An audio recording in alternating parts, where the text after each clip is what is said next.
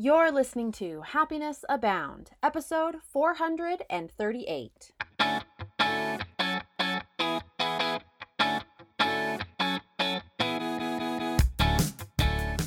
Welcome to Happiness Abound, a podcast dedicated and designed to help those seeking happiness in their lives. Here we'll talk about happiness as gained through habit formation, being inspired by the stories of others, and looking for opportunities of growth and learning. I'm Taylor Proctor. Thanks for tuning in.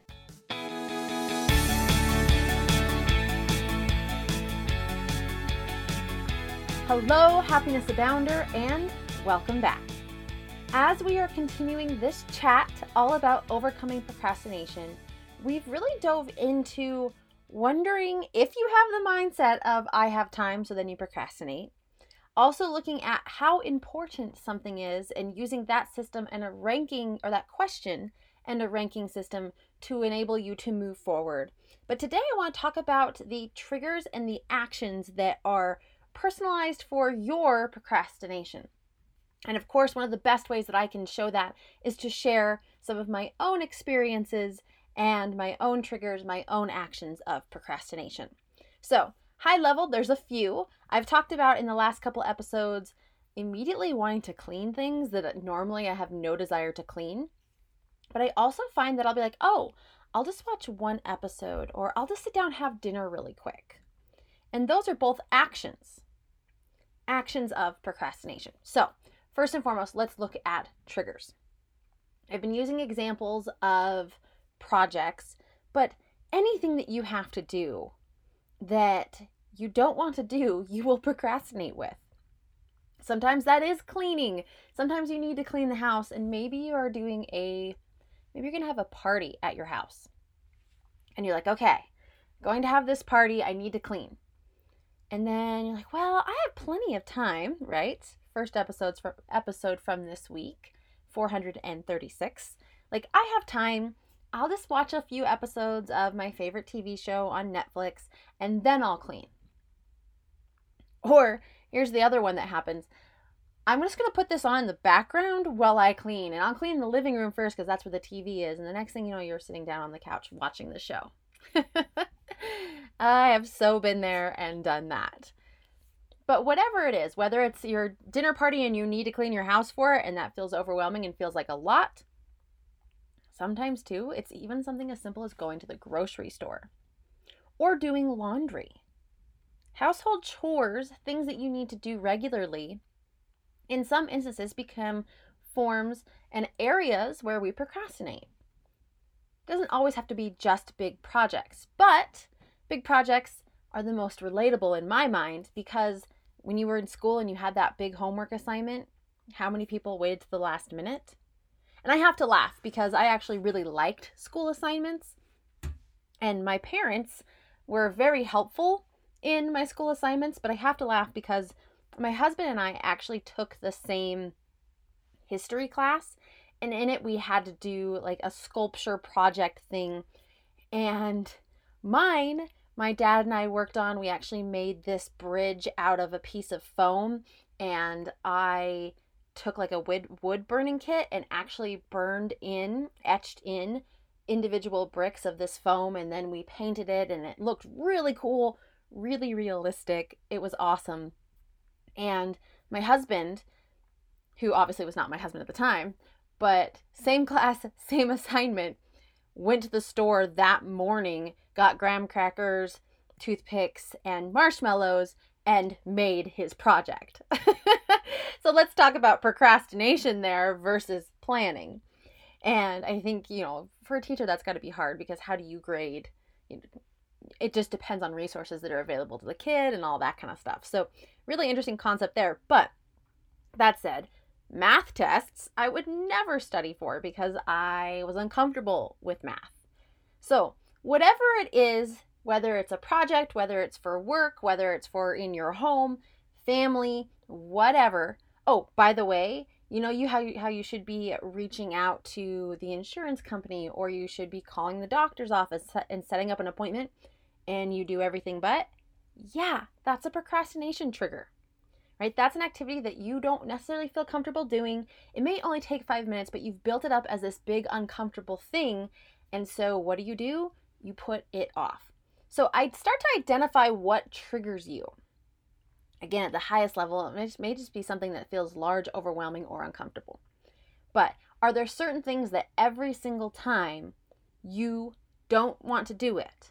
For me, it is calling doctor's offices, it is calling insurance, it is talking with the finance department at work about paychecks or raises or whatever. And it's just, oh, that stuff wears me out even thinking about it. So, what do I do? I procrastinate. So, I want you to start to identify those triggers, whatever it is in your life.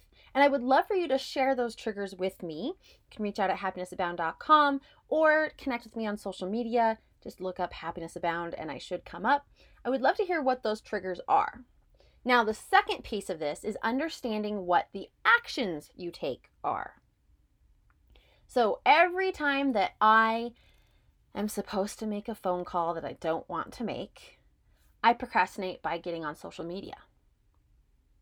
Anytime that I need to be planning and prepping for something big and overwhelming in my personal life or for my business of happiness abound, this happens too. I want to go sit on the TV, go sit on the couch and watch TV instead. And sometimes I convince myself I can multitask. And for those of you who've been with me a while, you know I don't watch a ton of TV because I get addicted and sucked in. This is why.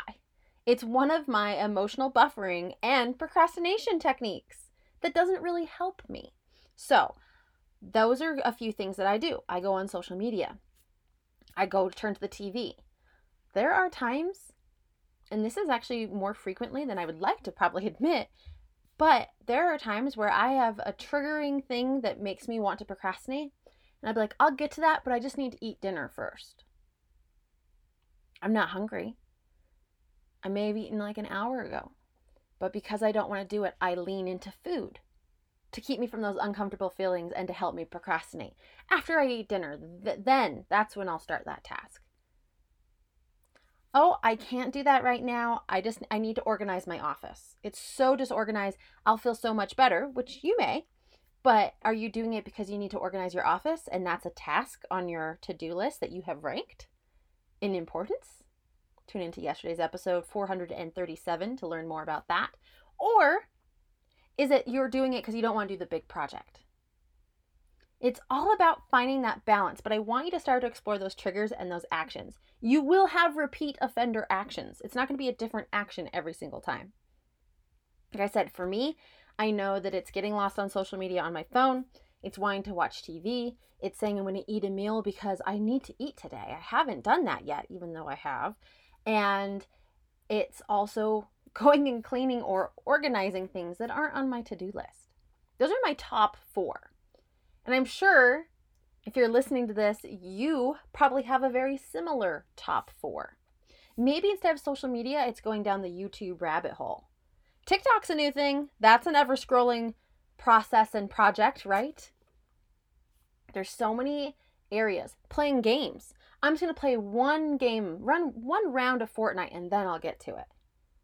I'm just going to play one or two games. I'm just going to play for 20 minutes this game on my phone, and then I'll get to it and then how much time goes by and then you're like oh crap i've put that off and now i need to get to it or it keeps on getting put off and then it feels bigger and bigger and more overwhelming so being able to identify your triggers what gets you in that state and what are your typical actions of procrastination because then we can start to look at those actions and make the determination is this what I need to be doing right now? But if we're just going blindly and we're unaware, then we can that's hard for us. That's a struggle because we're just blindly going and knowing we're procrastinating, but not knowing how we're procrastinating, not knowing why we're procrastinating, not knowing what's making us want to procrastinate.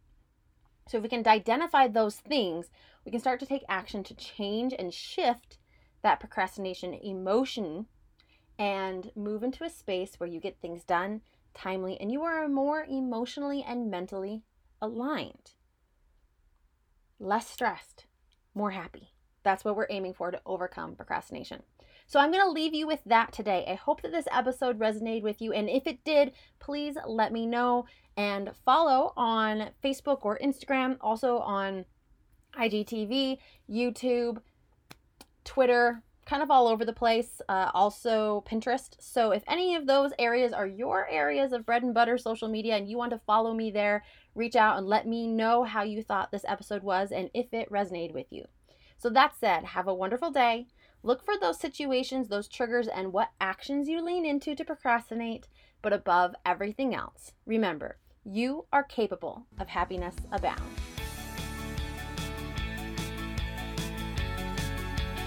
Hey, Happiness Abounder, thanks for tuning in.